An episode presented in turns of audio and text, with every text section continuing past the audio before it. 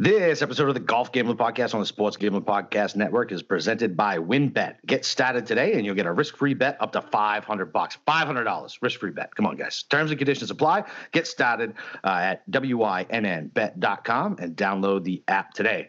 And OddsCrowd. OddsCrowd has a ton of free fantasy betting contests, including a $2,000 season-long MLB contest and a $500 weekly contest. Download their app today at sportsgamblingpodcast.com/odds. That's sportsgamblingpodcast.com/odds.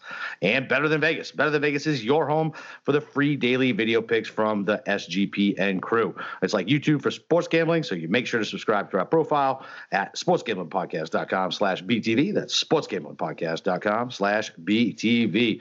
And listen, tonight's the last night, so hopefully jump on. Well, listen, hopefully you jumped on there and follow the PicksWise Capper contest at PicksWise.com for free picks and analysis throughout the tournament from the likes of Jeff Rothstein, Rashad Phillips, Jeff Nadeau, and more, and to see which expert was trending hot as they battled it out for a winner takes all $10,000 prize over at PicksWise.com. And the biggest thing, listen, we're giving away $500 free dollars for the Masters DFS contest that is completely free to enter. It's free, boys. It's free. So just go to sportsgamblingpodcast.com/masters. That's sportsgamblingpodcast.com/masters.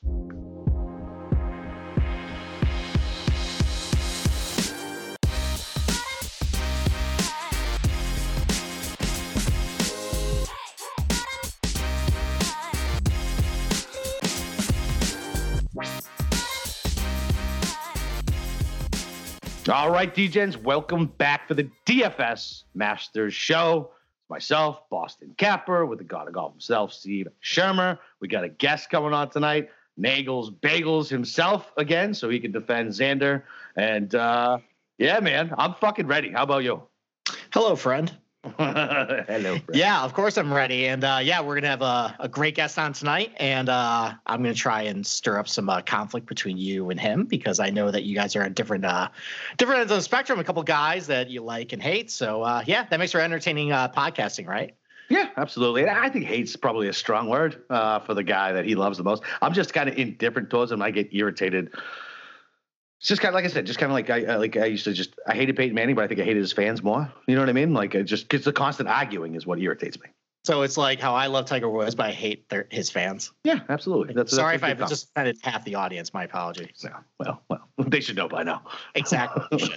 So, all right. So there were a couple interesting tidbits that went around to, I mean, it's mostly just fluff stuff. I think we're probably not going to get any real information about the golf course or anything until tomorrow, but apparently Patrick Cantlay played a practice round to Fred Couples, said it was very useful, quote unquote. That's probably going to get a lot of buzz as far as like narrative street and everything. I don't think it means anything. It's probably just going to be, although what I did notice is his price is going up.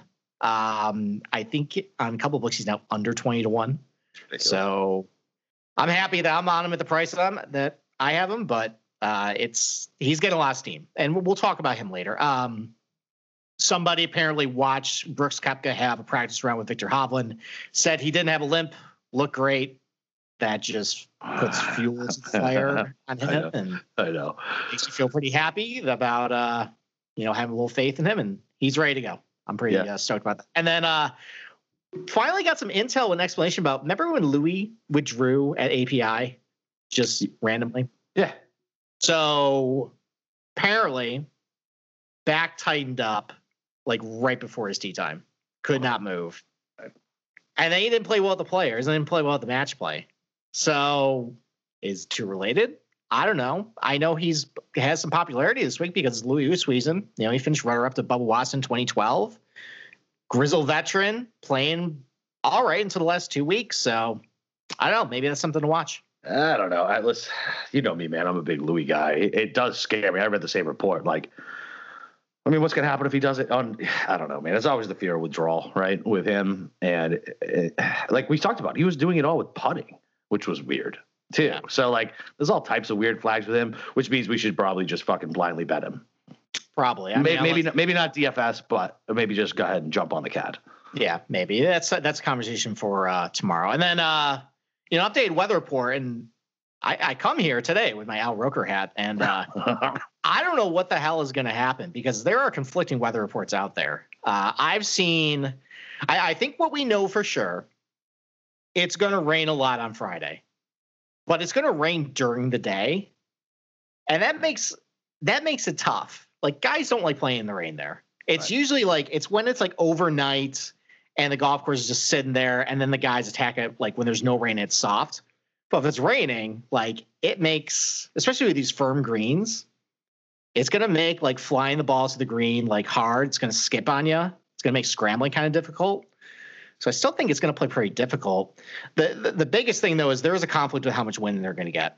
So I've seen reports of calm winds all 4 days. And I've seen one that has not changed its forecast where it's gusts up to 20 miles per hour every single day.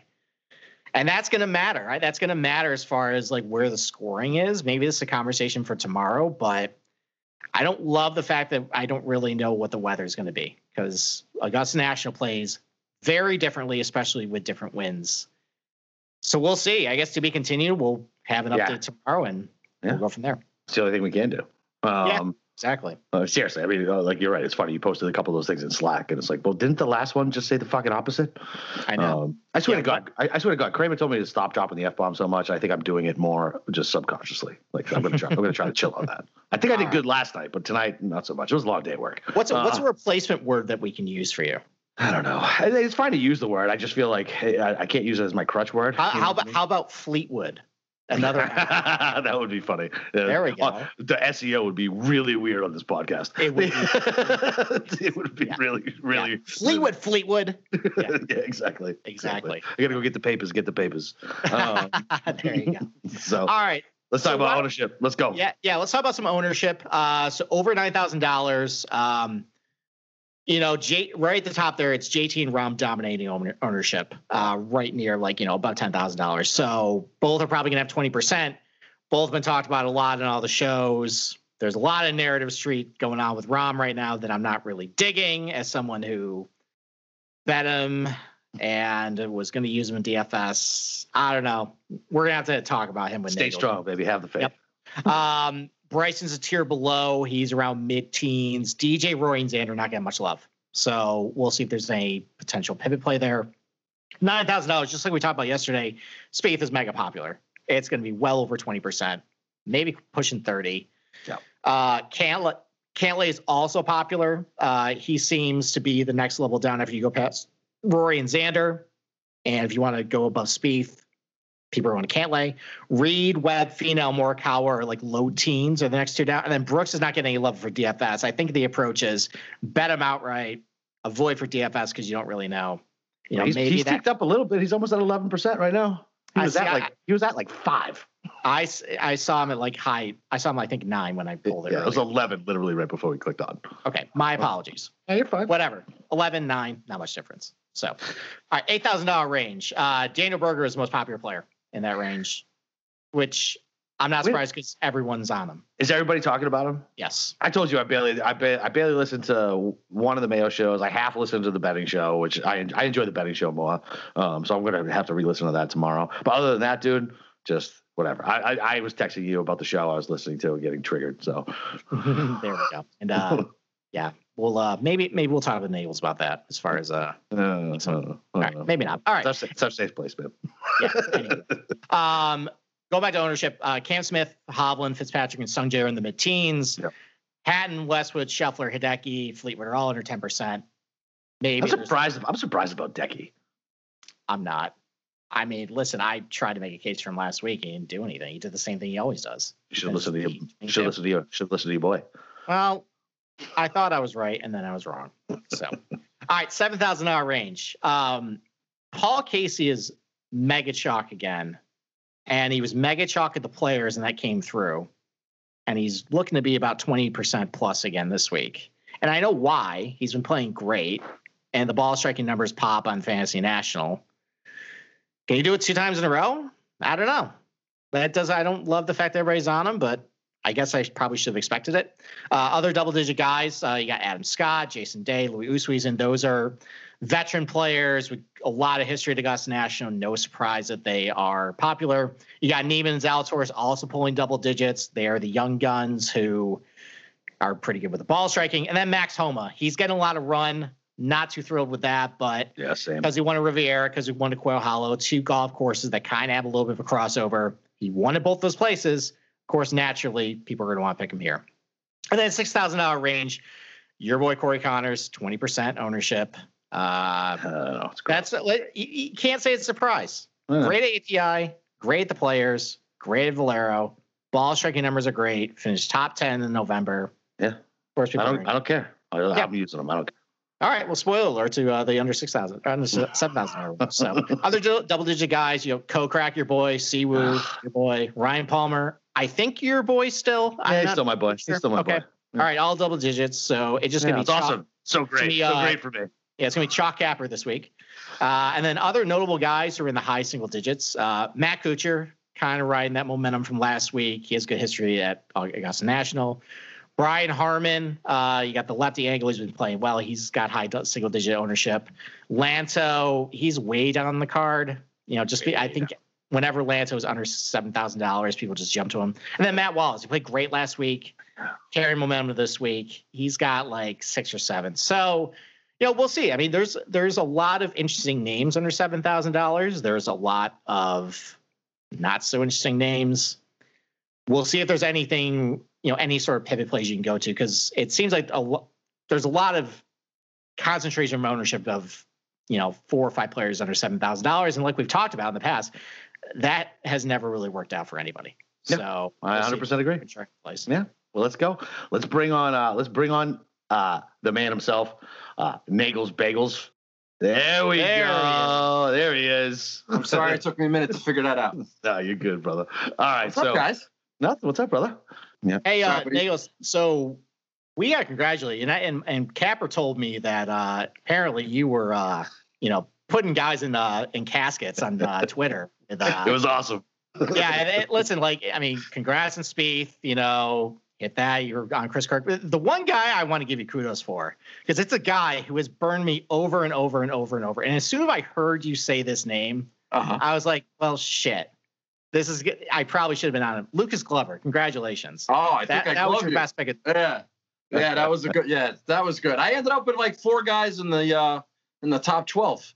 Yeah, Kuchar too, which I think you weren't high on him. Nah, I just thought he was gonna be gassed, man. I mean, fuck, dude, I'm 38, and I get tired after like one round of golf. Never mind as many holes he played. Nah, man, Kuchar's he found something. If you watch any of that match play, listen to any of his post round interviews. Oh yeah, I know. Oh, all he was doing, he's thanking his coach, and I feel like myself again. And I know. Oh, he cashed a big check, and he was he's all. He'll be on. He's on the radar for this week for sure. Yeah, absolutely. I'm with you. But so he's chalky as shit too this week. And so what's killing me is all my guys, all my low $6,000 guys are all friggin' chalky. So I'm gonna have to figure out a way to differentiate.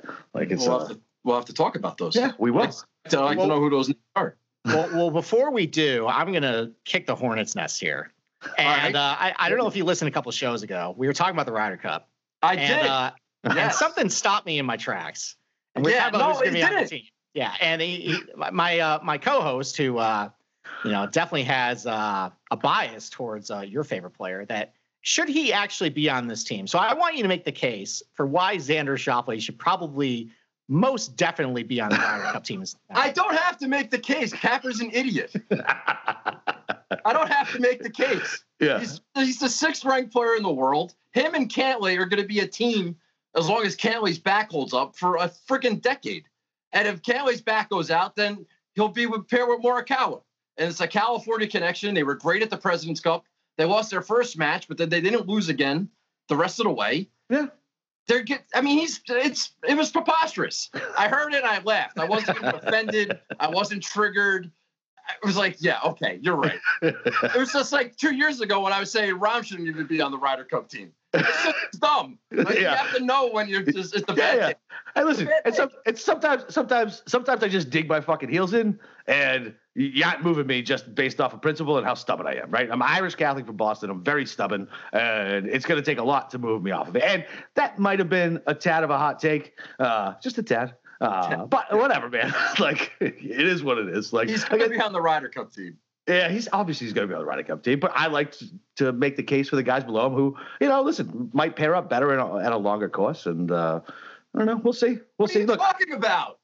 Xander and Cantlay are tailor-made, like, for each other. They're teammates going forward. Get behind America. That's like our 1A team. It's our 1A team. You think it's the best pair? 1A. Oh, 1A. Okay. JT and whoever. I got you. JT and Jordan together or whoever. They're the team. They're our Mollywood. They're not Rahm and Rory, but they're the second. Listen. Second team. Listen, I'm fine with that. Listen, when it comes time, I'll be waving the American flag, screaming about it. You need to talk to my co-host about rooting for goddamn Europe. Okay, that's the trouble. Hey, now this isn't about me. This is about you, all right? But yes, Steve. To answer your question, I did hear that take. I kind of chuckled. I'm like, yeah, okay, right. Yeah, he's not gonna be on the Ryder Cup team. I don't know what world you're living in. No, listen, it was a preposterous take. Apparently, I think he wants Matthew Wolf to be on the team instead of Xander. So. I do not, dude. Fuck you. Get out of here with that. Hey, well, why don't we shift gears to something a little more serious? So, talk to us, Nagels, about like just high level. Like, what's your approach this week? What are some of the things you're looking at, like as far as like any narratives, stats, course experience? Why don't you give a little breakdown about what you're looking for, to build your DFS lineups this week? Okay. Well. I may not have a great answer here. I know what I'm not looking for. I'm not paying too much attention to November's results. I think that might be a bad way of going about doing things. If you're picking somebody who, had a top 10 there in November, I think it's going to be a totally different golf course. So I'm leery of that. I want some. I do want some experience. But more of just a major pedigree.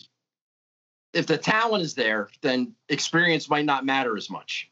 It's more of like it'll make more sense when I mention specific players that I have in mind when I say this. Right. There's a lot of good young players that don't have a lot of reps, but I still think that they will eventually. So I wouldn't mind taking a chance with them this week. But come on, it's the Masters. We have the course history. We have current form. We know what it takes, the skill set that's involved. And we have to project ownership, make the pivots where we're going to make our pivots. Got to fade certain narratives. It's pretty much, it's freaking Masters week. Masters week, baby. Yeah, Masters week. We know what to do. Yeah, listen, I hear you. I like it. And it's funny, as I talked about this with Steve on the show last night. So in November, I was like, listen, it's COVID. It's a completely different world. And I completely just disregarded course history. I wanted to take a bunch of the young guns. So I might be a little shy of doing that again. So maybe you can flip me on that as far as like not having enough reps there, because I feel like I got my teeth kicked in because I was pretty heavy on some debutants, at least on betting wise. DFS I did okay, but betting wise I may or may not have bet way too many people and with the wrong narrative. You know what I mean? Yeah. Mm. Yeah. Exactly. Well, it definitely played a lot different than it normally does from April to November. Yep. If you're one of those grass guys like Steve and I are. It makes a big difference. It does. It makes a big difference. So it does. Absolutely. So sometimes it's the little things that you just got to be on the lookout for. Yeah, definitely. All right, man. So we kind of got your process, and you pushed out last time going first. So this time in the 10K range, pick one. Gun to your head. Who you taking? 10,000 and up. 10,000 and up. Gun to my head. I'm going to be taking Justin Thomas. Okay. Right. Why am I taking Justin Thomas? Do I really need to make listen, we're splitting hairs up here. So what makes him stand out more to you? Like gun to your head, like, hey, listen, I'm going to die if he doesn't do it. So. Okay, fine. Let me just talk here for a second. I have to mention everybody else. Yeah, that's fine. I feel John Rahm's going to be getting a lot of steam because of this baby. So that's a narrative that I am fading. I don't think he's going to play well just because he had a baby. I'm not one of those people. I still haven't seen Bryson post a top 20 on this golf course. I don't know what's going on with DJ's game, but I do think DJ could be pretty sneaky if you figure out a way to afford him, if you like him in your lineup. I'm not going to risk it with Rory. And I have an obvious bias with Xander. I died on that hill at the match play. I thought that was the week that it was all going to happen. Granted, it was a shirt off. Granted, it was a match play tournament, and I don't think he's getting any steam at all in terms of ownership. I might be wrong about that. It's still only Monday. Yeah, but I've always thought for the last 2 years, Justin Thomas was the best player in the world. He just won the Players, and that seems to be forgotten. Steve, I know what you're going to say, and I agree with you. Justin Thomas, if this golf course is going to play firm and fast, Justin Thomas may not be a great fit. But I always go back to, he did win a Honda Classic. He wasn't terrible at Wingfoot. He just won the Players. I just have confidence in his game that he would overcome that. So if it's going to be firm and fast, I don't think that's going to wipe him out. And his starts here have been progressively better over the last 5 years. This is going to be his sixth appearance. That's plenty of experience, and I think he's the best player in the world. And it's time for him to claim a second major. Yeah, and that's why I'm picking Justin Thomas. Dude, I love it. I literally love it. Like, I was debating between JT and Rahm, right? So, and I ended up. Who do you think I'm going to pick? Yeah, well, obviously I know you were going to pick, right? So, right, but so I ended up landing on Rahm, but of course.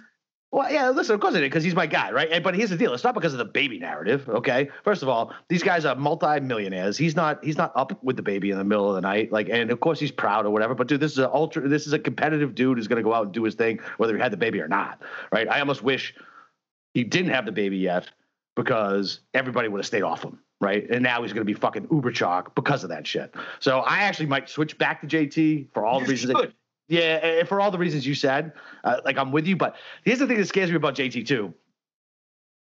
Yeah, is that dude can get so ice cold with the putter. It's terrifying. Like, just burning the edge. And I mean, you saw it even on the final round at TPC, the front nine. It was like, Jesus, man, he hit like 8 or 9 like greens and couldn't make a one putt. It was insane. And then he turned it back on the back nine. I really do like JT this week. I really do. And it was between him and Ron. Oh, I know. Listen, we had JT, bro. We're fine. We were happy. We had a family dinner over here. Like, we were fine. Like, lots of people were on him. It was the snap bet thing, right? Same thing that we talked a little bit on Twitter. We can get to the next one at the next round. Like, we saw the number. We just grabbed it. Like, dude, how do you have this guy this low? Like, boom, just grabbing him. So, I mean, look, I like Rahm too, though. Look, 3 top tens. Forget the baby narrative shit. But the same thing worries me about Rahm that JT does. Like, man, with that new putter, man, it just frustrates me. I don't give a shit what the data says. Like, I watch him, and I'm like, he should have made that putt. He was 7.5 feet out, should have made the putt. And he's not making them. Well, I don't care what the data says. I've never seen John Rahm contend in a major. He backdoors it. You're right. Top tens. They're like the most meaningless top tens you've ever seen in your life. Yeah, but hey, but we're not talking about him on our batting guide. We're talking about DraftKings scoring, right? So, yeah, know, eagles, birdies, birdie, and placement points. Listen, if JT wins and Rahm finishes third, then JT was a better play. Yeah, absolutely. Listen, listen, we're splitting hairs up here, bro. You know what I mean? Like, that's what we're doing. Like, we really are. We're splitting hairs. Like, I like JT. I love the agony, man. I like everything. But Rahm's my guy, man. You know what I mean? Like, I'm not at the point with Rahm where you at with Xander, where you're like, I just gotta stay away from him because of my bias. Like, I'm still just like, fuck it, man. Because if he wins and I'm not on him, do you know how fucking mad I'm gonna be? Do you know how mad I'm gonna be at myself? Like, it's gonna be very upsetting. Yeah, I'm familiar with the FOMO. And just one last thing about JT and Steve. I'd love to hear your thoughts on this. You're still there, right, Steve? Yeah, I'm still here. I'm like an angry cat right now, just waiting to like pounce. All right. Whenever I have a ticket that I think is live, and Justin Thomas is hovering around the leaderboard or he's lurking, I'm terrified. He's like the one guy I'm always terrified of. It's like, oh God, JT again. I got to deal with this guy. I don't have that feeling with a lot of people. Maybe Bryson, but I mean, yeah, if you can't beat him, join him. And he's ready. He's ready to win the Masters. All right. I'm with you, man. Listen, I'm with you. I like it. I like the JT take. What about you, Steve? All right. So I've been sitting here listening to you guys go back and forth about Rahm and JT. So here's the thing. You like Rory. So No, I'm not going to make a contrary Rory play like everybody else is doing. Apparently, that's going to get mushed. Everybody was making the Rory. Well, everybody should be sleeping on him. He's, you know, disappointed. But you know what? Maybe it's time to go back to him. Everyone mentioned that today. I'm not doing it. If you want to bet him 20-1 to win the tournament, I think fine. But DFS, I don't really want anything to do with it. So I was going to sit here up until today, and it was going to be Rahm. And there's a couple of reasons for it. Just like my co-host said, it's not necessarily the baby thing. When I was looking at the weather reports, I was trying to compare back to what Masters is going to be. And it was looking a lot like 2013. That was a tournament where you didn't get a lot of rain coming in. Then we had some rain. It was hot. It was kind of humid. It was sticky. But because it was so firm, it still played tough. It was tough scoring conditions. And the winner was Adam Scott. And Data Golf has this relative skill set chart that basically shows what Adam Scott was good at that year. So in 2013, Adam Scott he had very good length off the tee. He was really accurate as well. Really good with his irons, good scrambler, really hit or miss with the putter. And you know what that reminds me of based on what the last few months, you know, what he's done? It's Rahm. I mean, he's been streaky with the putter. He's been having kind of problems with it, but scrambling's been great with his irons. He has a better combination of length and accuracy off the tee. And you think he's not just a bomber. You know, he does have pretty good control on his tee shots. But then everybody was on him today. Like, there's a couple guys that we joke about in our Slack channel that are professional mushes, and they're all on Rahm. And just like you said, Nagels, it was, I'm getting Danny Willett vibes. Well, I hate hearing that. Like, it really should be about the player. And I will push back a little bit on one thing about JT. I don't mind JT and firm and fast. Like, right. Even though the fairways were soft at Sawgrass, the greens are pretty firm. So that doesn't bother me because he's a good iron player. What bothers me is the wind with JT. That's where I see him get flustered, especially off the tee. And it's starting to look like the wind is not going to be as significant. So I think I'm joining you guys on JT as well. But I really want to go back to Bryson. And we haven't talked about him yet. Gross. And there's only one thing that concerns me with it. It's the greens reading book. Is that really a real thing? Because otherwise,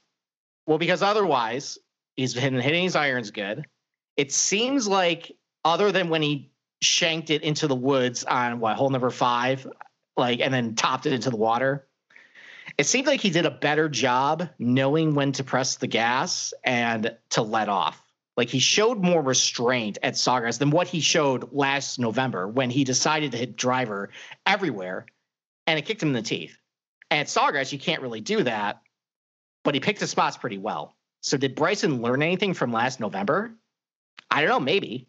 And it probably is going to come down to, is the green reading book thing really real? So I think, if gun to my head, it's probably going to be JT, because I know what I'm getting. I agree with you guys. He has gotten better. I like this weather report a little better. But I think I think a lot of guys are going to talk themselves up Bryson, and I want to go there with him. No reaction to that? I think the green book thing is real. I really do, especially with a guy like Bryson, who literally had calculates everything to the umpteenth decimal of whatever. I don't know, man. Like we said, we talked about last year when he crushed that drive, put the wedge in within 3 feet, and then missed the 3.5-foot putt. I knew I was fucked from that point, right? I just knew I was screwed.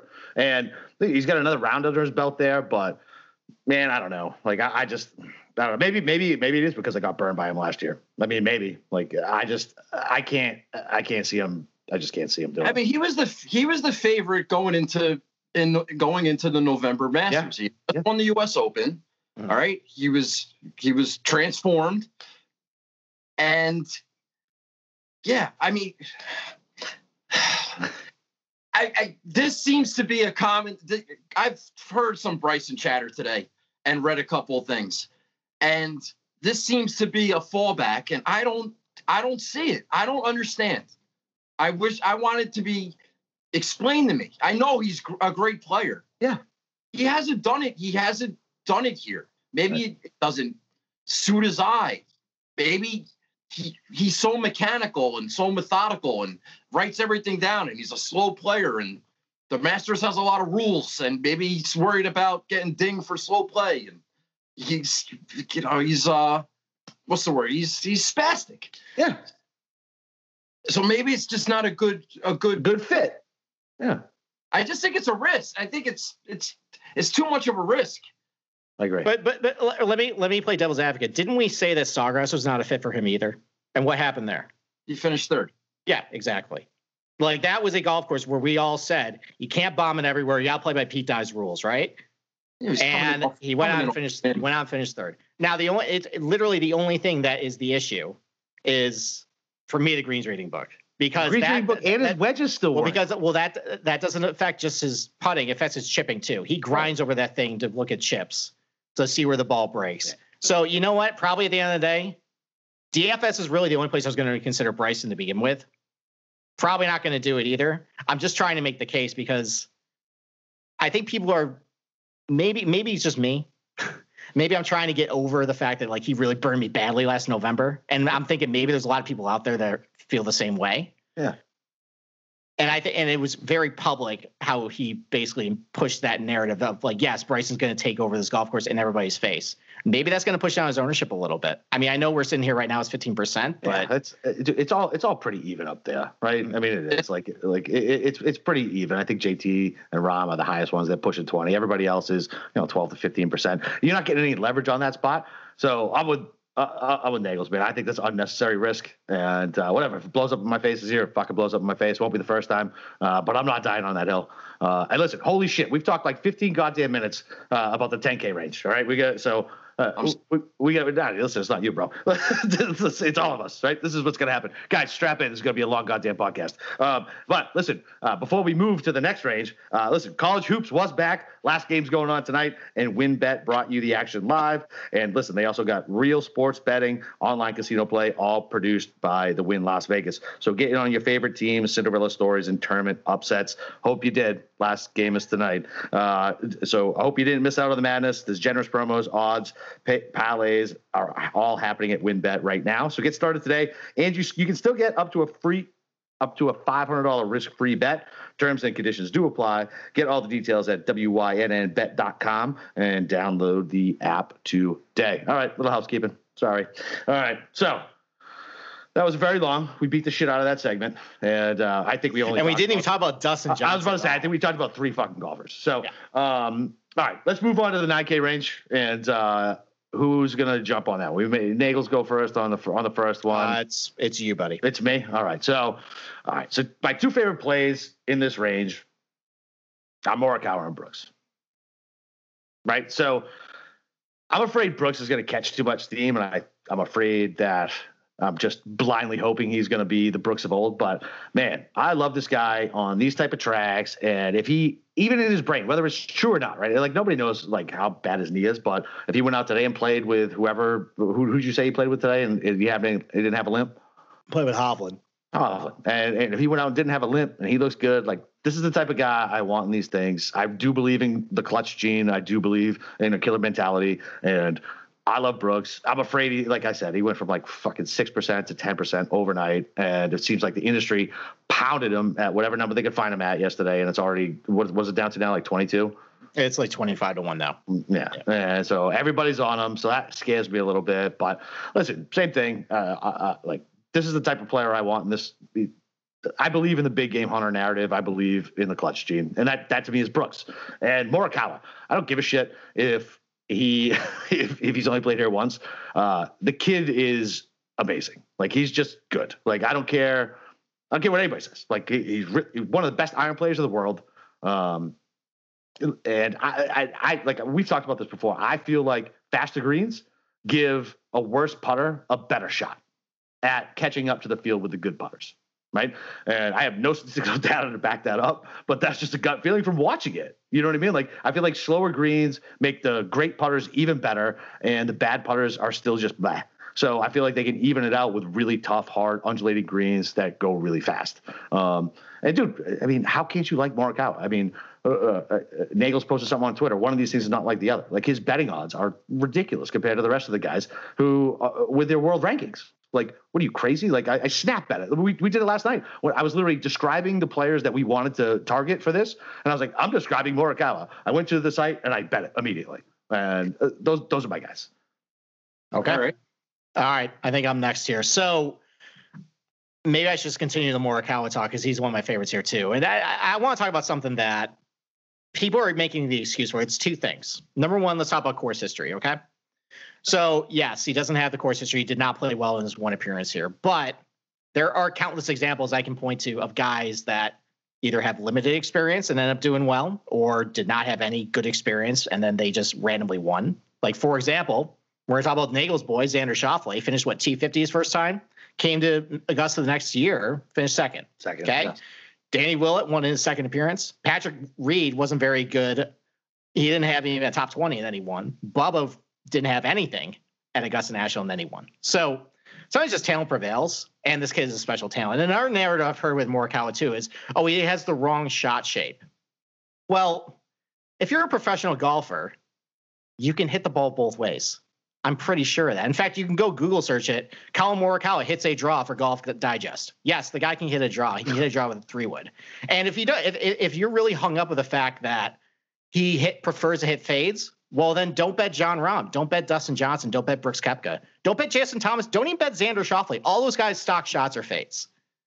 So I think it's just people are using that as an excuse to get off him, and I don't get it. I mean, what are we looking for? We're looking for really good iron players and looking for guys that can scramble because it's going to be firmer greens, and you're going to be missing a lot of greens. And he has a great combination of both. I mean, it's Justin Thomas, Spieth, Morikawa as the guys, like if you combine their stroke gain approach and around the green numbers, they're the best in the field. Yep. So I think he's perfectly fine. If no one's really going to have a lot of ownership behind him in DFS, I'm going to him too. And same thing with Tony Finau. Like, I'm not sure how much I believe the ownership number, but I like the fact that he's coming off the miscut. All his problems in San Antonio were off the tee. He was fine scrambling, fine with his irons. Didn't play well with the players. That's just sawgrass. It happens. But again, like, everyone's going to Spieth in this range. So I'm kind of looking for guys who great with their irons, great with their scramblers. And Finau's been great over his last 4 tournaments. Again, over a stroke per round with his irons. He's been scrambling great. He's a streaky putter. He has good course history here, good course history, a lot of comp courses. And if he's pulling under 15% ownership, I'm going to like him. All right. I'm going to keep this short because you guys both like Morikawa and I do as well. I don't know if there was another place to go in this range. Yeah, I mean, Spieth, there's a lot of win equity here. Spieth, Reed, Brooks, Cantlay. I know you like Patrick Cantlay usually, but yeah, I like Morikawa more out of spite than anything else. There's a person out there that said Morikawa isn't a good fit for Augusta, and I see Morikawa and I see the best iron player in the world. And I said, well, he's good for Augusta. He's the best iron player in the world. Yeah. So it's either I don't know what I'm talking about or this person doesn't know what they're talking about. So it's probably the other person. I'm betting that I know what I'm talking about here. And the more I think about it, I know Jack Nicklaus had some decent success at Augusta. I know he designed a lot of his golf courses with Augusta in mind, and I know Colin Morikawa is 1 on 3 Jack Nicklaus design golf courses.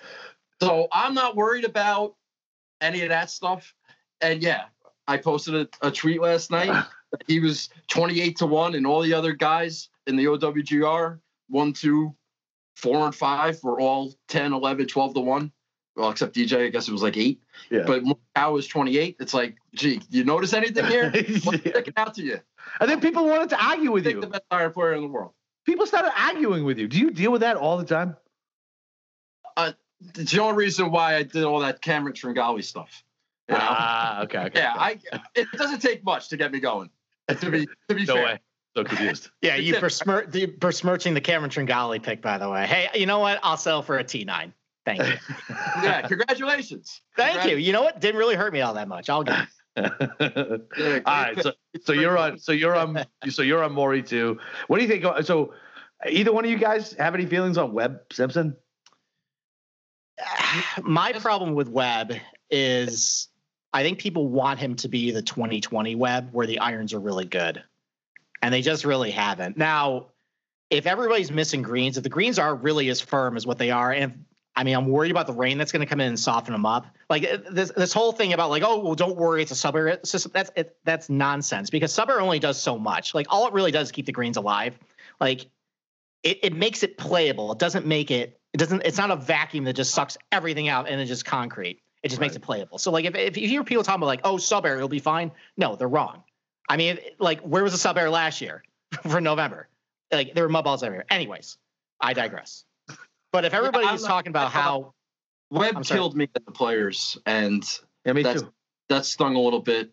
He was my one and done. That was awesome. Yeah, me too. Oh nice. We can pick losers together. Awesome. Yeah, pick our own loser.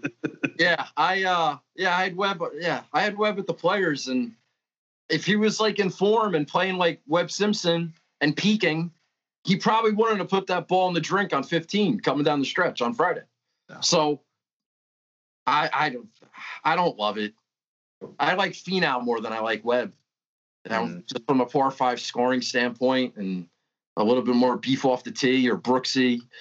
I was just curious. Okay.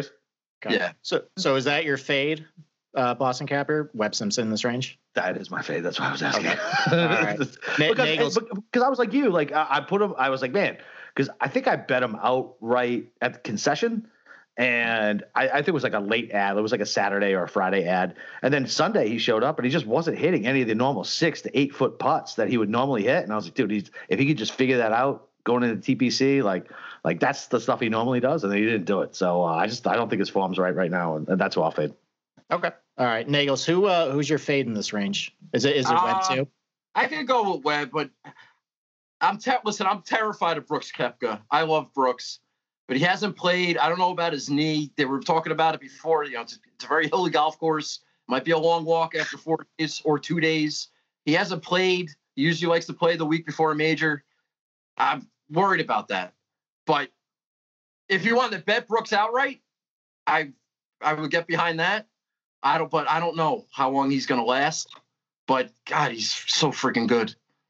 You know, I love him. But yeah, if he's getting all the steam. It's him and Spieth, right, in this range? Yeah. Spieth. It's going to be 30% ownership for Spieth, man. They're all good. How are you going to fade Cantlay? How are you going to fade? I'm not. Who are you fading? Yeah, I'll fade Webb. Sure. All right, let's go. All right. Well, that's time for my fade. All right. And I think I'm going to surprise both you guys because you guys mentioned that I usually love this guy. I'm fading Cantlay. Oh. I mean, I didn't see that coming. So here's the thing. I look at what's around him. To me, Xander and Cantlay are basically the same guy. So, and Xander is cheaper.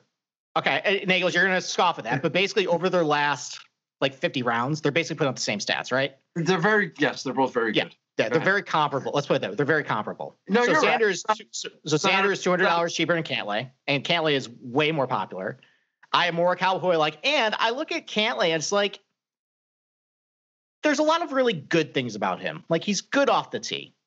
Good iron player, good scrambler, good putter. But like at the Masters, you kind of got to have like these elite qualities that win. Like good just doesn't do it. And like, well, yeah, I have an outright of him because I got him at a good price about a month ago. Like it's either going to be like, he's like up for the winner. He's going to be like T15. And I don't really want to pay $900 for like one of those T15s. And like, look at what he's been doing recently. So he contended Amex. No one was in that field. Contended at Pebble Beach. No one's in that field. Got to Genesis. He was flaccid over the weekend. Withdrew from concession the weekend before. And he did nothing to Players. And then what? I mean, listen, I know it's match play. I don't want to discount it, but he was just flat out stunk on that Friday. And he needed to win in order to make the weekend. And he stunk. You got burned. So kind of question the stomach with him a little bit. I don't know. If he's pulling this much ownership, it's probably a pass for me. I just real quick, Nagels, I want to point out that Steve said, how does a rock at least 6 times on yesterday's podcast? And now he's talking about flaccid. I don't know. I mean, we're going from one extreme to the other over here. Don't think I didn't know she giggled every time I said that. I did. Too. I will say this about Cantlay. I would not put it past him to bag that Friday match. So we wouldn't have to play multiple rounds on I would have put a guy with a bad back. No, he's good. You can make a case for the price that you're fading him because of his price and his, whatever his ownership's going to be and his results. I could see that, but yeah, he's really good. He's a wild card. There's so many of them. That's the problem. I know, man. There's so many of them. They're all good. There's too many good players. I mean, the Cantlay fade is more the ownership, and I'm just trying to talk myself into like a reason not to use him because you're right. He's a good player. He's a good player. This is what you got to do. But if he's drawn 20, 25% ownership, just like with Spieth, what's the point? Yeah. All right, you're with him with everybody. So yeah, I got a 50-1 ticket. I don't need Spieth to blow up my goddamn DFS lineup. That's good. I'll just ride that. I'm like, fucking Christ, what a waste. All right. So who's going first in the 8K? So you, Steve? It's Nagels. You're gonna lead off. He did 10K. I did 9K. And I led off with the actually, you know what? I was supposed to lead off with a fade. We went out of order, so fine. I will lead off then. All right. Got it. So I figure, as far as my two favorite plays in the $8,000 range, if you like Morikawa, you gotta like Hovland, right? I mean, both are great ball strikers. Both are great tee to green. Both do really well at these similar comp courses. I mean, he did really good at Riviera. I'm not really sure what that happened to him on the second half of API or what happened to Players. Like, I mean, maybe like when he got, I mean, he started off really well at Players and then he got into the official twice. Maybe not the official screwed him. Yeah, I don't know, but you know, I mean, he Players and amateur played well. That was a couple years ago, but whatever. If this is going to be a ball striking contest, he's the best ball striker in this range. So I like him. And then I'm in the bag for Matthew Fitzpatrick this week. I just love his form. I love how, you can get up and down from anywhere. I'm a little concerned with his iron numbers. They haven't been quite as great, but I'm willing to look past it because he's still been able to ham and have really good finishes lately. So I'll take Matthew Fitzpatrick as my second favorite play at this range. All right. Okay. Nagels, who do you like? All right. Well, one of the things that I was looking at was, major pedigree. And I don't know if I should do this one first and the next one. I don't mind. I try to figure out where I think people are going to go. And like I said at the top of the show, if I'm not paying too much credence to what happened in November. Right. So Sung Jae Im finishing second last in November. I don't know if that is going to be drawing a ton of people to him, but I looked at Sung Jae's record in majors and it's really not that impressive outside of this second place in November. So I was like, no, I don't love that. I like Fitzpatrick. He's hit or miss, but you know who I ended up with? You might puke, but I like Hideki a lot. God damn it! Listen, in his last 6 Masters, he's got 5 top 20s. I don't want him. I don't think he's going to contend to win, but he was okay in Florida, right? What was this, a 15th where at concession and 18th at the Players? And then he missed the cut at he got cut at the Players. Okay. Then what was it, Bay Hill then? Yeah, I'm sorry. Yeah, Bay Hill, he played well there, yeah. And then, okay, so he's got a 15th and 18th and then a missed cut. He got the match play. He was, he had a 30th at Valero. I think he started out pretty well. Yeah, he started off great, actually. Early in the week. And it started off real good. I think it's a good, sneaky, low-owned play. I don't think Hideki's going to get a ton of steam, being right above Cam Smith, who was second, Sung Jae Im, who was second. I've already heard Matthew Fitzpatrick mentioned, and this guy at the top of the sevens, I know everybody's going to play. So this is kind of like a sneaky, low-owned, sharp, wow, Nagel, that's a good pick. I mean, yeah. So let me defend you before my co-host rips you to shreds. Okay, please. I stood for Hideki last week, and I thought I was right because he started off really well. Because I was like, all right, it's a ball striking contest, and he started out great, and then it faded. I think I'm going to trust my read too. I don't hate the play because I'm big on iron play and scrambling this week with these really firm greens, and he's one of the best in this range. And you look at like a comp like 2013, 2014 Masters, which is what I think this might shape up as. Yeah, Bubba Watson, who it's hit or miss with the putter. You got Adam Scott hit or miss with the putter. I'm not asking him to win, but can he come top 10? Yeah, I think he can. I mean, the ball striking's starting to come back a little bit. I mean, one thing we were concerned with was the irons for a while. That's a little better with him, and he's a great scrambler. So, yeah, if it's an up and down game, if par's a really good score, I don't hate the play at all. Now Boston Capper is going to rip you to shreds. No, I'm not going to rip you to shreds. Look, it is what it is, man. Like I have been burned by Hideki a shit ton. And look, I was against him last week, and look, I was right. Whatever. T30, and a miscut from the players. He is 57th off the tee out of this field. Yeah, that's been a problem area for him. And look, everybody knows the rough of the Augusta doesn't mean shit, but dude, strokes gained total 38th, like approach 29th, putting 64th. Those are good numbers. What are you talking about? The field, the reality is like 70 fucking people. So that's relative to the field. Are you looking at Fantasy National right now? Yeah. That's just relative to the field. It's not PGA Tour. No, I know, but relative to the field that we're playing. No, I know that. That's why I'm saying they're not good. No, they're not good. And he went T30, cut. 18, 15th, cut. Like I don't know, man. Like whatever. Like if you want to ride with him, that's fine. Like he. I don't know what he's going to – he can have those rounds where he's going to give you, like, you know, a really good round as far as, like, DK scoring goes. But, man, I don't even want to put this dude on a top 20 bet. And I would much rather go with the devil I don't know at Augusta with Scotty for $100 more and less ownership. Like, I don't particularly love the play. I love Fitzpatrick, too, but the fact that everybody keeps talking about it makes me terrified. But the dude has his worst finish in his last, four events is T11? And he's played Augusta, 6-7 times?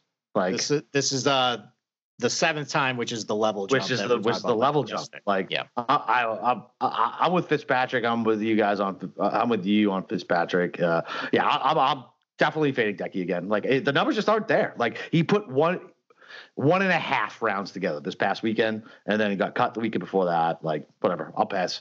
I'd rather take the devil I don't know with Scotty Scheffler here. Berger's got way too much steam. I did like him. We talked about him prior, but now he's up to fucking almost 17, 18% here. I'm with you on him. We call him Knucklehead on this podcast because he looks like he's doing good, and then he does something absolutely ridiculous and just completely screws you. Hovland, man, that is a fun dude to bet on. That is a terrifying dude to put your DFS lineup only because it goes birdie, birdie, double, double, eagle, doubles. It's a crazy card to watch. I don't hate it though. So I guess I'm just talking about everybody at this point. So fuck it. I like Fitzpatrick the best. I'm in Scheffler second. I'm not on Hideki and my fade. Go ahead and say it. Everybody knows it. Go ahead. Who am I fading in the AK range? Tommy Fleetwood. There we go.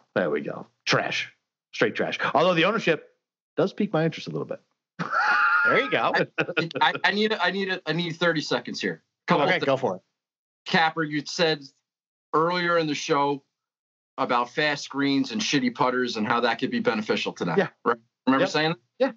Yeah. Okay. By the way, that is a take he has reversed on a couple of times on this podcast. So I feel like that's what I've always said. No, we had a fight about this when we first started, and you said better putters are worse on slower. Or it was reverse of what you said, basically. I'm gonna need the tape on that one. But go ahead, Daniels. Go ahead. Daniels is a shitty putter, so go ahead. So in that regard, I think you're right about that, and hopefully that is true. His last five majors: 13th, 17th, 22nd, miscut, 21st, 16th. That's his last six majors. That's a lot of top 20s. Yeah, he's got the pedigree. And I looked at, and I was thinking of firm and fast and what tournaments they've played where it's been hard and low scoring and conditions have been tough. Just in case that's what we're looking at this week. Go back to that BMW championship that Rahm won out in Chicago. You know, Hideki was leading going into Sunday. He ended up finished third, I think. Yep. And there's a comp course that I was looking at that I know. Well, it doesn't matter. No, say it. I love this. What cup course? Kapalua. Just from the I can see it. The side hill lies. Jordan Spieth has said that. No, I totally agree with that because of the side hill lies. Yeah. Yeah. So totally buy it. So I was just looking at golf, tough golf courses or tough conditions that I remember that they played in, He was good at concession. That was supposed to be really hard. I just like it. You're not going to talk me off it. Yeah, that's right. Listen, I'm not trying to talk you off it, right? Like, listen, you do you, man. Because I picked them. I think it's going to be good. Horse for horse. Yeah, man. Listen, good for you. Listen, I've thought Decky was going to be great for me too, lots of times, and I've had to chase bad juice bets on Sunday to make up for it. So good luck, sir. All right. Do you have any fades in this range, Nagels? Fades in the eights. Yeah. Sorry. That's all right. No worries. No. Play everybody. All right. Play everybody. This is the point where I'm putting nicotine gum in my fucking mouth because this is like, I know I have no cigarette in the near future, so I'm going to need to put some cigarette gum in. I'm trying to move on. No, you're fine. Well, no, I got time on my fade. I mean, it's Sung Jae again. And the reason why is, I mean, so last November, that was a driving and putting show. This, I think, is going to be more of a ball striking and scrambling show. And his worst attributes are scrambling in his approach play. Like, he's losing over half a shot per round over his last 16 rounds with his irons. He's a bad scrambler over the long turn. I think it's going to be opposite of what happened in November. And those are his two worst qualities. So I don't like him there. And last thing, I mean, because it was a month ago when we all loved Terrell Hatton, right? Nice spirit animal, man. And after two bad performances, we're all off him. Are we a little worried about? We're all just sleeping on him because this guy has won 3 times in the last year. I'm not. No, I'm not either. I'm okay. Not. All right. He hasn't performed well in majors overall, with the exception of maybe the Open Championship. He has a couple top tens at the PGA, but that was also 4 years ago. I will grant you that, but he has some top tens at majors other than the Open. But you're right. The Masters has not been very well. He missed the cut in all 3 last year. Fine. I will grant you that. I'm just playing devil's advocate, throwing it out there. No one's really talking about him, and he was a guy that everybody wanted to play up until a month ago.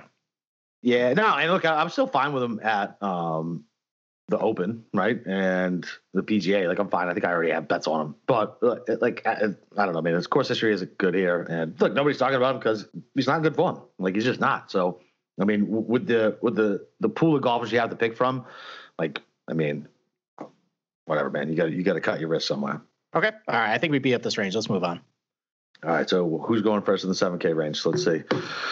So why don't you lead off? All right, that works. All right. Well, listen. Before I read off, listen. So if you like how Steve does stuff, you'll love the guys over at PicksWise because listen, they're helmed by a team of trend-watching, data-devouring, sports fanatic wise guys, giving the who, how, and why behind every prediction on every game, every day, in every sport, and it's all for free. PicksWise presented the Capper contest that followed the likes of John Rothstein, Rashad Phillips, Jeff Nadeau, and 6 other experts all competing for a $10,000 winner-take-all prize. So you can follow the action and see who won because tonight's the last game over at PicksWise.com/match madness. That's PicksWise.com/match madness. All right, so 7K range. Man, I really don't like this range, like, at all. So I liked Homa, but you guys have already said that he's picking up steam, right? So what's he sitting at right now as far as? About 10%. So I'm sure I'm at 13. Okay. Right. So that's enough to get me off him probably. I mean, as far as guys who like I'm fine to play. So I'm fine with Billy Ho, I guess, just because of ownership. I'm not crazy about it. 4% did good at the match play, but really, how much do you want to put into the match play? Did good at WGC. I think he finished top 5 there. Did all right at the Masters, made the cut. I mean, honestly, I'm really not excited about any of these guys. I like Will Z. Did he go off in November? No, this is debut. So it's his debutant, like, fine, I guess. Like, he's a great iron player. We talked about Louis. Scares me a little bit with that back. And he can withdraw at any minute. And he's doing it all with his putter, right? And which is the weird Louis. Paul Casey's fucking uber chalk. I can't trust Bubba. I guess if I got to make a stand, Sergio's irons have been really fucking good, right? Like, he was lights out at the Players. Did okay at WGC. I guess gun to my head, I got to take Sergio. I was going to take Homa, but I'll take Sergio and Billy Ho, I guess. Like I really don't like this range. Okay. All right. Nagels, you want to go next? You want me to go? I only really like one guy. Okay. With constructed my lineup, I ended up on one guy. I mentioned before the comp I was looking at with Kapalua, yeah. Mm-hmm. And also these are bent grass greens, mm-hmm. and there's certain golf courses I know are bent grass greens because Xander's won on those. Yes, it's just like an odd flex. It's just I like Joaquin Niemann. He won the Greenbrier, which was on bent grass, a tournament that Xander also won. Mm-hmm. He finished second at Kapalua, which is a mm-hmm. tournament Xander also won. He missed the event because of COVID in the fall, and he only played here as an amateur. Mm-hmm. Now his finishes have been fairly decent. The last like four events, he's hovering around the top 25 or whatever. And he's been playing on overseeded greens with some POA and not pure Bermuda or whatever. And I always thought, well, Niemann, that's not really where he's comfortable. He's good on bent grass. I know that because I remember that from Greenbrier, and he finished in the top five in the event in Chicago that I mentioned that Rahm won. Mm-hmm. So that's how I ended up on Niemann.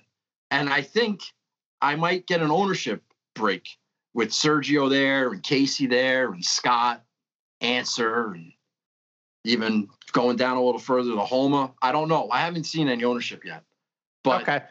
I don't think it's going to be a runaway. Oh, you got to play Joaquin Niemann. I know he's $7,400, and that's a bargain in itself. If somebody said, I'll give you Joaquin Niemann for $7,400, a lot of people would sign up for that.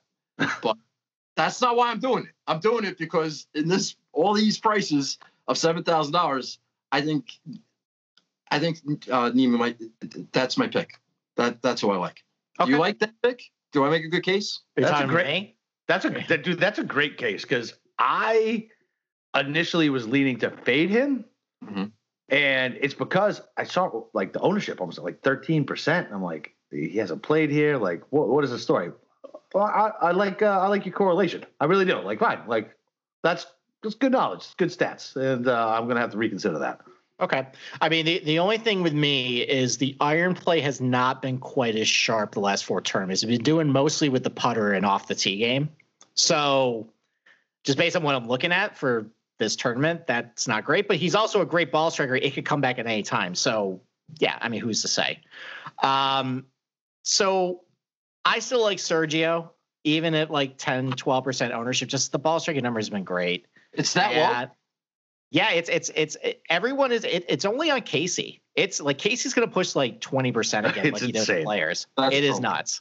That's trouble. Yeah, and listen, at the players, he was awesome. It ended up working out for everybody. Like, can you do it two times in a row? Like, I mean, I have a 60-1 on Paul Casey outright that I love, but like at DFS, I'm terrified of that. So, especially if everybody's playing him. But I mean, Sergio, he missed the Masters in November because of COVID too. The ball striking has been great.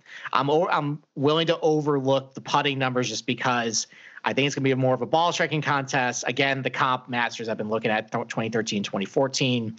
It's more the ball striking numbers that have been better instead of the putting. So I like him there. I like Will Zalatoris too. And I know there's pushback with Zalatoris because his debutant, but I mean, we've talked a lot about like golf. There's been a lot of golf courses early in the season where, okay, course history matters. And he went to the Farmers Insurance Open in Torrey Pines. Like, yeah, course history matters. We finished T7 there. All right, next week at the Phoenix Open. Oh, yeah, guys, really good course history, play well there. Finished T17. Went to the Genesis Riviera. Oh, guys, a really good course history, play really well there. Finished T15. Went to API. Oh, guys, a really course history, play well there. Don't play anybody without course history. Finished T10. Went to Sawgrass. Oh, play guys a really good course history at Sawgrass. Finished 21st. So at some point, like, the guy just is a good player. All right. And like, I mean, with as good of iron numbers as he has, he can play well anywhere. Like, I don't need him to be top five. Like, he's $7,300. If he finishes T18, I'm going to be pretty happy with that. Like if I also went to like Harris English in this range, he finished T18 for you, you'd be thrilled. Or Billy Horschel T18. But just because Will Zalatoris, like he has this high expectation, T18's not good enough. That's fine for this price range. So I like him here, there. And then, I mean, I still am in the bag for Homa. I just like his form. I like the ball striking numbers coming in. I like the fact he did it at Riviera. Like that's a big like comparative to this place. I don't care if people are talking about it. I have high hopes for the guy, and I like the price of $7,100. So that's my third guy in this range. And then my one fade is it's Louis. I don't buy the fact that he is suddenly Webb Simpson and just it's all putting and scrambling, and the ball striking numbers just have not been very good. And Nagels, we mentioned this before you hopped on. So I heard today that we finally got to the bottom of what happened at API when he withdrew like after the round started. His back tightened up, and then at the Players he wasn't that great, and the match play he didn't play that great. So that's enough for me to get off him. So Boston Capper, do you have anybody who's a sleeper in this range? Like low ownership besides like Horschel or anything? No, so I was going to use Horschel as my sleeper, and then I basically talked myself out of another guy as I was staring at it. I mean, I'm fine with fading Oosty. I mean, Lowry maybe? I don't know, man. Like, didn't I just put him on a boat? You did. Yeah, so I can't use Lowry. What about Perez? But anybody got to like do the good match play? I know everybody throws match play in the trash, but like whatever, dude. He was long, played well. I don't think he's going to get much ownership, right? What the hell could he be at? Not much. No, I like the 6K range better. Like I just do. Like I like the 6K range better. I feel like I'm getting the same player for a less of a price, other than the guys that we are kind of already hit on. And now Niemann is on my radar thanks to Nagels. Okay. I mean, so a match play, because I placed a lot of head-to-head bets on Perez that weekend. That was very profitable for me. He was lights out with a putter. That's the reason why he advanced to the semifinals. But he was long off the tee, dude. He was accurate off the tee. But I mean, that shit. Listen, he's been hitting his irons good too. I mean, if he's got low ownership, he played well at the Players. Guy's on a heater, yeah, you're right. So I'm fine with that. 7K, so. Fuck it, you could do worse. Yeah, Nagels, do you have any sleepers besides Niemann, or are you about down in this range? I like what you said about Zalatoris. Don't forget he was great at Wingfoot too. Yeah, that's true. Was. I don't like this. I would. If Paul Casey wasn't a super chalky guy, that would be somebody that I would play. Like a sneaky, I had Casey at the PGA Championship at 5% owned. That worked. That was good. I'm not going to play him at 20 ever, but I would like an Adam Scott. But Adam Scott's got one top 10 in the last calendar year. He's popular too this week. Everybody's looking at the course history. Yeah, but I never play Jason Day. I never play Louis. I'm starting to develop a real anti-Abe answer type thing. you call him soft there. You call him soft, and I love. Oh God, he's the worst. I'm gonna play him at Augusta now. Forget it. So no, I don't like any of these guys. I'm with you. So, I like what you said about Zalatoris, and no, Niemann's my pick, and I'm sticking with it. All right. It's, before we leave, the one thing I will say about Jason Day is he's bizarro Jason Day lately. He's gaining over a stroke tee degree, and he's putting like ass, and I'm not really sure why. I don't care. But no, I'm just saying. I'm just pointing. I just report the facts. All right. There you go. All right. So before we get to the 6K range, hey, Nagels. We got a free roll going, man. If you want to jump in on it, it's a $500 winner take all DFS contest, completely free, really easy to sign up. You could even figure it out. I mean, you eventually figured out video for this call, so I'm pretty sure you could figure out how to sign up for this. So just go to sportsgamblingpodcast.com/masters. Listen, $500 free roll. Anybody listen to this? It's fucking free. Just go sign up for it. It's not that hard. All you got to do is rate and review the Golf Gambling Podcast. Send the screenshot. Follow the instructions. Super easy. That's it. That's all. All right. So 6K range. We started this one off, Steve. I think Nagels is going to start this one off. All right. So who are three plays you like in this range, Nagels? Okay. If somebody wanted to play Mark Leishman, I wouldn't be against it. Just from a pedigree standpoint, yeah. I wouldn't be against it. I didn't go there. I went down a little bit further. I talked about it at the top of the show. I know Kuchar is going to be a very popular pick considering his course history and everything else. I'm not an idiot, but I started playing Kuchar 2 weeks ago or last week before anybody else did. And now everyone's taking my guy. Oh, listen, if you want to feel better about it, he's only projected at like 7 to 8 right now. Yeah, perfect. he's not as popular as you think. Yeah. Oh, everything's going to Corey Connors and Kokrak and Si Woo in this range. Really? Yep. Oh, yeah. Corey Connors is massively popular. I mean, for good reasons, played great, but he pops on all the databases as far as. Okay, well, if Kuchar's not one of them, then I'm happy about that. But yeah, I like Jacob Kokrak too. You're telling me he's one of the top guys. Yeah, I mean, just because the ball striking numbers look good, and like that's what everybody goes to in this range. They just grab your ball strikers. See, and he's got three top tens. I'm sorry. Go ahead. No, just the last three events he's played, three top tens. Like, and his putter's actually figured out now too. Like, yeah, Kokrak. Yeah, but I'm looking at like Jason Kokrak career finishes at the Greenbrier on bent grass greens, and I'm going back and I'm trying to figure out how he did at the Tournament of Champions in Hawaii. And I'm doing all this research, and it turns out that everyone's just looking at strokes gain numbers and say, oh, yeah, well, he's the best, so I'm going to play him. But I have different reasons for playing him. Yeah. So it's fine. I think it's right. I think that's a good play. So obviously it's not going to be sneaky, but I'm not wavering because I made a deal with myself that I was going to make my picks on a Monday, and I'm going to listen to everybody. And I wasn't going to change no matter how chalky or how many kids to death there were out there. And I should have probably pivoted off of Harry Higgs, and I didn't. Oh, you were on Higgs? Of course I was. Oh, I was Harry Higgs too. Wagon forever. Dude, I've been a Higgs guy too. Yeah. And Steve told me I had to put him on a boat. And so we had this. I don't know how often you listen, but I do the Godfather thing where I'm going to put you on a fucking boat, like Fredo, and that's it. That asshole couldn't be Cam Champ last week. All right, that's why you should be on a boat. Unbelievable. He missed the fucking 7-foot to make the cut. He missed the 7-foot putt. Yeah, and Champ chipped in to make the cut in order to lose that head-to-head. I was so furious. Well, you know what? That's not Harry Higgs's fault. All right, you can't blame. Anyway, anytime you lose a Cam Champ, it's your fault. Well, the point is. Oh, did you guys talk about Top Swede yet? We did. We talk about that? No, we touched on it yesterday. Yeah, we touched on it. Yeah, it was terrible. Listen, I should have paid more attention to the blue steel coming out or whatever the stupid three wood that he fucking makes 9 pars and 3 bogeys, and all of a sudden Stenson's fucking back. He still shot plus fucking whatever the hell 4. Norlander just went off the planet at plus 9. It was a terrible bet, but you know what? I wanted to do it, and I'm glad I ate the money because just to watch Steve turn red and get angry when I made it, it was worth the money to me. I've lost way more money on dumber bets. I was going to bring that up. You mentioned Xander doesn't belong on the Ryder Cup team.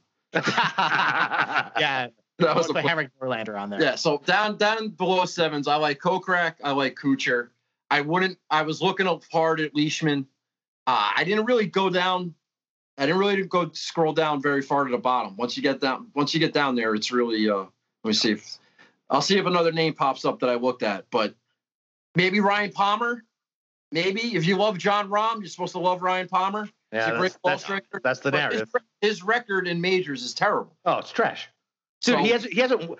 I can't even tell you the last time he won, other than when John Rahm won the team event with him. When the hell was the last time he won?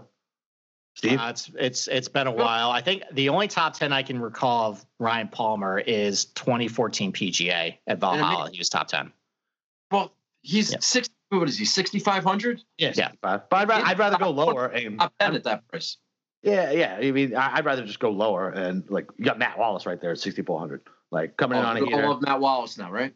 Nah, listen, fuck you. I was on him last week, but pre-tournament, I had an outright. Like I had him on a top 20. Like, and I like Matt Wallace. Like I just kind of like the dude. Like once again, I like angry golfers, and he's an angry golfer. So I like guys who play with passion, right? And that's a guy to me who. And what is he playing now, Steve? Is this his 7th? This is his. 3rd, so it's a level jump. So it's the level jump. So Steve has this like basically 3rd year wide receiver fantasy football theory, right? That plays out where if you hit your third time, your seventh time, and your ninth time you have a jump in your total strokes gain on the field. It's Data Golf did a study since 1995, basically showing how many times you played the Masters than what happened the year afterwards. And then there's clear jumps at certain levels. So he's one of those guys. It's not a hard and fast rule, but if you want to talk yourself into somebody, dude, he's $6,400. He's clearly played well. He played well at match play. Valero, like, dude. Third, like, and he didn't. The thing I like about his third place is he didn't like wither, right? Like he could have withered because he missed a couple really easy putts, came back, made a couple nice birdies on the back nine, kept himself in contention, and dude, whatever. Like, I like Wallace a hell of a lot more than I like fucking Palmer at 6,500, and it's probably because I've been burned by Palmer. Settle down. Wallace is not a terrible. I'm not shitting all over your pick. That's fine. Good player. It's a good name down here. I only mentioned Ryan Palmer because I was trying to think back. Who was I looking at when I was in this range? I like Ryan Palmer. He's a good iron player. Yep. But I looked at his major record and I'm like, no, I'm not doing that. I don't need to do that. Right. So I didn't. You want to play Matt Wallace? I bless that. All right. All right, I got the Nagels blessing. All right. Hey, have you listened to this show? There is no like chill button for Boston Capper. All right, so don't worry. It's okay. He means well. This is just me normal. Like people who just meet me are like, you good? I'm like, yeah, dude, I'm fine. This is just how I'm built. Like, listen, I don't want to be this way either. It's just the way I'm wired, right? Like I drink coffee all day. I'm in fucking high pressure sales. Like this is it. Like this is me. Sorry, right. I drink to calm myself down. Okay. All right. So I'm going to kind of compromise both of you guys because I like one guy that Nagels likes and one guy that Boston Capper's like. I also like Kuchar too. I think, honestly, Nagels, you kind of sold me on him last week. And he was bad for a while. Maybe he has just turned a corner. And if this is going to be kind of like a not a birdie fest Masters where, you know, a little bit lower scoring, more of a grind. Yeah, I mean, Kuchar can finish top 20. In this type of Masters perfectly fine. So I like him there. I also like Matt Wallace. It's not just because of last week, he's actually been playing pretty well going back to December. Ever since the Middle Eastern swing and a couple of those fall events, he's just been starting to play a little better with his game. Like he played well at API too. So it wasn't just a one-off what happened last week. Like, yes, I know that he was thrust into the spotlight last week. It was kind of a culmination of just a long period of solid play. So I like him there. And then Matt Jones is playing well. I mean, he played well at Riviera, played well at PGA National. First round leader, Matt Jones, yes. Hitting good tee to green, hitting his irons pretty well. You know, he can get up and down. Like, for $6,300, there's a lot. Like, would you rather have, like, Charles Schwartzel, Mackenzie Hughes, or, God forbid, Henrik Stenson? God forbid. Or Matt Jones at basically the same price? Like, Matt Jones is playing good, and he's not getting a lot of ownership because he's way down the card, so I like him. Yeah, especially if the wind's going to kick up. I mean, that's literally the reason why I played him that week, took him out right, and had first round leader on him. Right wind. Like, why not? Yeah, I mean, it is a little bit weather dependent, but I mean, we'll see how that goes. But when you mentioned those names, I was actually thinking I kind of like Mackenzie Hughes actually out of that group, and he came with a ninth. What? Because of the putting? No, just because I was just on name value alone. Okay. I said like Charles Schwartzel, Mackenzie Hughes, Matt Jones, and you said Stenson, who's broke. His ball striking is so bad, though. Well, I know you're a big stats guy. I'm thinking Mackenzie Hughes makes some putts, plays well at a hard golf course. I believe he finished pretty high at that BMW. Yeah, but we're a long ways from that BMW, though. It has not gone well for him lately. I'm looking at it. He finished ninth last week, or in his last event. It was a match play. He won his pod, didn't he? Yeah, he did. Okay, I don't care. I don't care about match play. Listen, so. But match play does matter. Match play does matter. It's still it does matter. Look, everybody wants to throw it in the trash. It's still fucking golf, right? You still got to go out and you compete, and it's not the same as strokes play, but you still got to be good. You still got to beat three fucking guys to get out of your pod. You don't get strokes gain data for match play, so it just doesn't count. I don't really care. Right, exactly. Match play is a putting contest. Of course, Mackenzie Hughes does well with that. It's about who makes the most putts. We didn't even talk about Si Woo Kim. First of all, I didn't give my eyes. I jumped on it. Si Woo. Like, tell me a guy who can get locked in with his irons. How many times has he played this? He's played this at least fucking 5 times. Yeah, this is his fifth. This is his fifth appearance. Fifth appearance, right? This is Si Woo, man. It's Si Woo. This is something that matters to him. He's to me top 5 iron player. Like can't putt worth a fucking lick, right? Like same old shit. Like fine off the tee. He actually been a little squirrely off the tee lately. I feel like Hold on, let me pull it up. See if he's actually been squirrely off the tee. Sometimes I say stuff and it's just my eyes, and then the stats don't match, and then Steve fucking hits me with a ruler like the nuns used to. Let's see. Yeah, dude, he's fine. Like, dude, whatever. 26 fucking strokes game total, 6,700. Tell me he doesn't have win equity. I don't think he has win equity. Why don't you think he has win equity? Because you really think Si Woo Kim is going to beat all these guys in this field? I mean, probably not. So out of Fratelli, Munez, Mickelson, Danny Willett, Kisner, Gesundheit, Woodland, like all these guys, like, I mean, out of those guys, Si Woo definitely has the most. Right? No, yeah, but I mean, Woodland does out of those guys. Woodland? You think so? Yeah, U.S. Open champion Gary Woodland. Yeah, he does. Yeah, that was before hip labrum, Gary Woodland. Well, Woodland actually played pretty well last week. He did okay. He actually showed pretty good form last week. Yeah, I don't know. He had something like. I think Si Woo is a good pick. I'm not shitting on it. I'm just answering. Gave me 5 names. I would take. Take Woodland over Si Woo. You asked like who's got more higher win equity. Right, Gary Woodland, you think higher win equity against Si Woo Kim, in my opinion. All right. Well, you want to do a charity bet on it? What's that? You want to do a charity bet on it? I do want to do a charity bet on it. All right, let's do a charity bet on it. What do you want to do? You want to do $100 to charity of choice? Who finishes higher, Woodland or Si Woo? Sure. All right, let's do it, baby. Come on. Let's go. By the way, I have a shitty track record at this because I always just back my favorite guys. So, but yeah, let's do $100 charity of choice, higher placement, right? Woodland or Si Woo? Got it. All right, cool. Done. Let's do it. Nice. Love it. And we get to give. All right. Last question. You got to pick one of the old timers. Who are you picking? You Nagels Bagels. Guy. That's who I'm picking. The old timer. Nagels Bagels. Not for real. I can handle it. Does Stewart Sink count as an old timer? Yeah. Who? Sink. Does Stewart Sinks count as an old timer? No, I'm talking like past champion, like old timer. Okay. And not Mickelson either. Right. That's good. Who finished well last year? He fought in World War II. Larry Mize? I think Mike Weir made the cut actually. Wait, yeah. Nagels, are you fucking serious? There was a guy who fought in World War II actually finished well last year? No. I was like, how the fuck did I miss that story? Did you see the videos last year? Yes. The guy from The Ringer? Yeah. I'm talking about? He did like the Masters update. Yeah. It was like a rap song. Yeah, I forget who that was. It was the animals in the background. Yeah, like blah, blah, blah. Yeah, dude, it cracked me the fuck up. I can't remember who it was. It was hilarious. I had to show my wife. Larry Mize, I think it was it Larry Mize? He was like 2 under par. It's like Larry Mize is 2 under. Yeah. Like they fought in World War II. That was part of the rap. It was very obscure. I'm sorry. I will tweet it out tonight because I was literally crying laughing when he was doing it. I'll tweet it out tonight. Man, I'm missing some great stuff on social media not being on there. Yo, I'll put it in the Slack channel, okay, Steve? All right, fine. Slack there we channel. Go. All right. Old guy, huh? Yep. So one old guy. I'll take Fred Couples. My first Masters I watched was the 1992 Masters. I was in the emergency room with my dad. I cut my chin open playing wiffle ball. And we watched Fred Couples win the Masters in 1992, and so yeah, that was like my original guy was Fred Couples. I'll take him.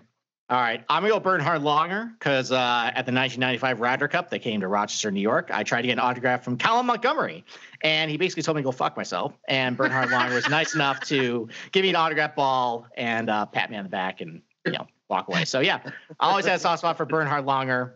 Let's go.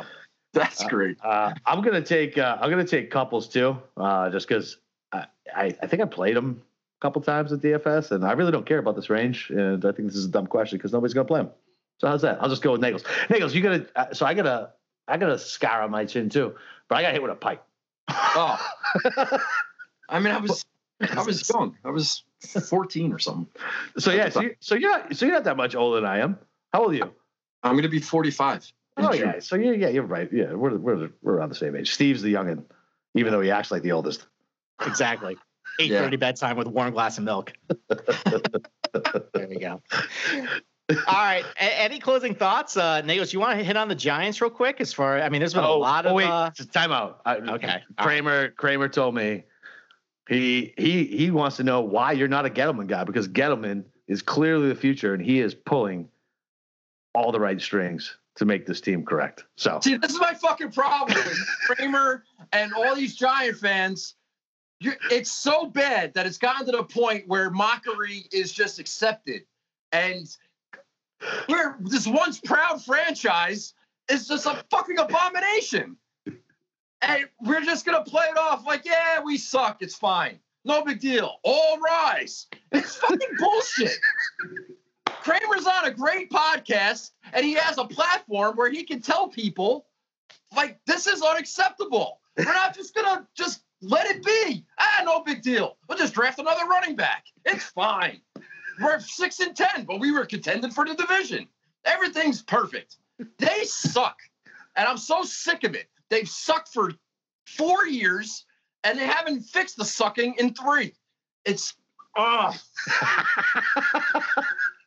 and nobody is identifying the problem, or nobody's doing anything about it, because Saquon Barkley sells jerseys, and we're supposed to believe that Leonard Williams is Khalil Mack, and we're supposed to believe that we're fixing the offense by bringing in all these extra coordinators. And, we got a marquee wide receiver now. Well, we fucking had a marquee wide receiver, and you traded him right after you fucking signed him and killed our salary cap. Then you drafted a shitty quarterback. It's fucking pathetic, and nobody says anything. It's fine. It's fine. We're going to sell our season tickets. We're going to sell our PSLs. The fans are coming back. All rise. The Giants are going to be fucking great because the whole division sucks. And they're going to play the Packers, and you're going to lose by 50 because you're fucking suck. And you don't have any good players. And you don't have a pass rush, and you don't have any moxie anywhere except at the coaching position. You have a left tackle. You have nothing, though. You need 53 players. You got 2. And I'm supposed to be like, yeah, I can't fucking wait till September. This is gonna be a great season. But hold on, Nagels. Let me repeat. Did you know that Daniel Jones has the highest passer rating on deep balls? Steve, I really like you. I think you're a really smart guy. I've been listening to you for a couple of years, and I know that you know your shit. I am not interested in your fucking stats. I know what my eyeballs tell me. He is not a franchise quarterback. He is not the answer. And they haven't drafted a pass rusher in like 6 years. And they're signing defensive tackles like crazy. And they're signing corners, but we got no pass rush. So it doesn't matter if you have fucking Deion Sanders out there. They're going to get open. It's a passing league, and we're drafting running backs. And the offensive line still sucks. It's been 4 years, and nobody cares. I mean, I can't have a heart attack on that podcast. Hold on. So here's the thing, Nagels, you're going to be joining our podcast a lot more. You're going to pick up on my sarcasm because you're right. That is a bullshit stat. I watch the same things that you. He hates I don't buy that passer rating thing for a second. Do you know why he probably had the highest passer rating? Because the defenses were so surprised that we were going to actually attempt to throw deep that he didn't bother covering anybody downfield because they suck. He's a terrible quarterback. Now here's the silver lining between this season. We're going to know if Daniel Jones is actually going to stick around, because if he can't produce with Kenny Golladay, Steve, we knew this. Last year. Listen, we knew this in 2018. I understand this, but guess what? You had Gettleman pulling the strings. If Joe Judge had any fucking balls in his anyway, and he was as great as everybody says he is, he would have gotten Gettleman out of the fucking building before he did any more irreparable damage to the fucking franchise. Listen, I'm with you. This is the final year of this. Either it works and we're wrong. It's fine. It's worse. Do you understand? It's worse. Okay, they're going to get Saquon Barkley $90 million. Okay, do you agree with me? They're not going to trade him. Do you agree with me? Idiot fan base. Listen, hold on. Fucking football player of all time. Hold on. They're never going to get rid of him. Do you agree with me? If they suck this year, Daniel Jones is gone, right? Oh my God, you're not listening. Why am I not listening? All right. Why am I not listening? We're on the same side here. It doesn't matter. He's going to have a fucking stroke. They're not recognizing the greater problem. They think that they're building and they're building towards something. They are so far away. It's ridiculous. It's ridiculous. Because it's only going to get worse. It's not going to get better. They're going in the wrong direction because they got to sign Saquon. And then they don't have a quarterback. And then they have no pass rush. And they're going to trade away draft picks for pending shitty free agents who are going to get a franchise tag and get paid in the top five when they are not fucking top five players. All right. So we're going to trade draft capital. They got to get rid of Gettleman. They need to get rid of Saquon. They need to get rid of Daniel Jones. They need to admit that they're fucked. They're not admitting they're fucked. They're saying, we got Kenny Golladay. Oh, let's flash the jersey. We're going to be great. We got Daniel Jones some help. I don't want Daniel Jones to have help. I want him out of the building. I want you to admit you're fucked. They're fucked. I will admit. All rise. Listen, all rise. Nagels, calm down. I'm with you. They're fucked. Okay, we're on the same side on this. All right. I have not been happy with the last 3 years. I'm not happy they kept Gettleman. I'm not happy they drafted Daniel Jones. All I'm saying is this: I'm already writing off this season, and I don't think Daniel Jones is going to be worth a shit.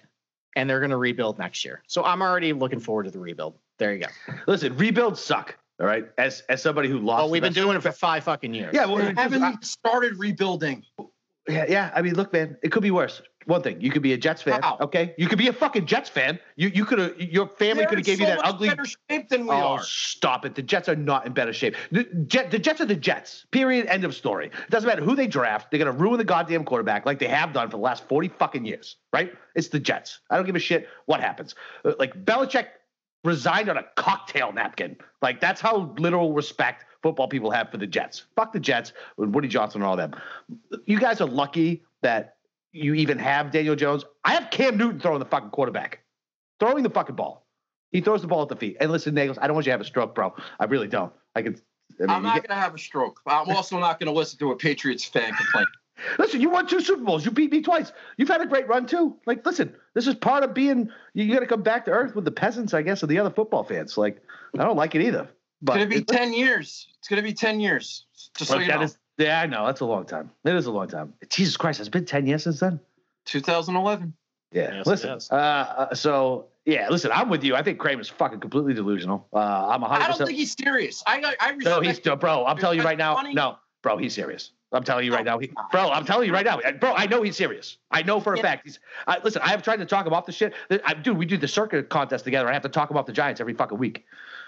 It's like, yeah, dude, he loves it. Listen, he's blind. You're telling me it's not a bit. You're telling me right now. Bro, I'm telling you right now, it's not a bit. It is not. That's not for the show. That's not for the show. Hilarious. Nope. All rise. The Giants are. Eric, he's like the 18-year-old Marine who falls in love with the fucking stripper. No, she really loves me, bro. She really loves me. I promise. What type of edibles is he on? I mean, good ones.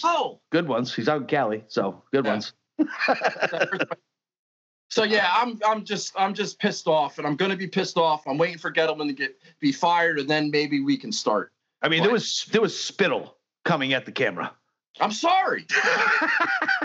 I love it. I love it. He already ruined Carolina, and nobody even mentions that anymore. They're screwed. And now, whatever. Whatever. All right, man. Let's not leave it on a sour note talking about you guys. I'm fucking pumped. It's Masters Week. It's Masters Week. It's Masters Week. We're all going to make a bunch of money. We are on a lot of the same people, which is kind of terrifying. But, listen, you had a great week last week. Fucking hit Spieth. What'd you hit? 462.5 on your DK? Yes. Yeah. Come on, man. Like, listen, let's ride the fucking momentum. Let's do it another week. Pump what you want to pump. What do you got? So the show comes out on Wednesday. Give them the YouTube channel, the Periscope, Twitter and all that bullshit. All right, real fast. I don't really like promote myself, but if you enjoyed that Giants rant, you have these takes and more on Wednesday nights. If you're on Twitter, you'll find me on Twitter, Nagels Bagels. If you do not have Twitter, you can watch the show on YouTube Wednesday nights, 8 o'clock Eastern. Nagels Bagels YouTube channel, and I'm going to go through my lineup. We're going to go through the pricing kind of like we did tonight, but a little bit more in depth, if you can actually believe that. We're going to go more in depth, and it's a good golf entertainment show. I'll say that. People seem to like it. Why they watch it, I don't know. I don't care. It's a lot of fun. So you can watch me on Wednesday nights on either Twitter Live or on my YouTube channel. Thank you very much. Yeah, absolutely, man. Listen, that's what we co-sign, man. We love watching you, man. You crack me the fuck up all the time. And that rant is just something so to my heart. Like, seriously, that rant about the Giants just made me so happy inside. You have no idea. Like, I'm smiling from idiot. Like, this is a legit smile because I yell about my team like that. I can feel your blood pressure. I can feel the sweat. I can feel just the fucking anger coming off of you because you have no control over it and you know you're fucked. And I love it anyway. But where you're not fucked is your Masters picks. This dude is wicked sharp. Listen to him. Yeah, man. I mean, I guess that's it. Steve, we got anything else? No, I think that's it. We got our betting show tomorrow, and we'll kind of recuperate after yelling each other at the end of the show here. And I love you guys. It's with love. Yeah, I know it's with love. I'm not yelling. It's tough time being a Giants fan. You have to get the emotions out. I totally get it. We're on the same team, though. All right. All right. All right. So whatever, you like, follow all the shit Nagel said, man. Go find him. Go watch it. Seriously, Wednesday nights, it's good shit. There's a bunch of good dudes in that chat. He's got a listener league too, man. Ping him on Twitter to find out how to get in his listener league. Don't forget about the $500 free roll. And I'm still gonna roll out our normal one where it actually costs money. So you guys can jump in on that. So for myself, Boston Capper, you can follow me on Boston_Capper on Twitter. Twitterless Steve's not there, so come to the Slack channel. Go to sgpn/Slack. Find it there. So for myself, Nagels Bagels, Steve, Masters Week, motherfuckers. Let's go. And betting show tomorrow night, man. Fucking let's break DraftKings. How's that?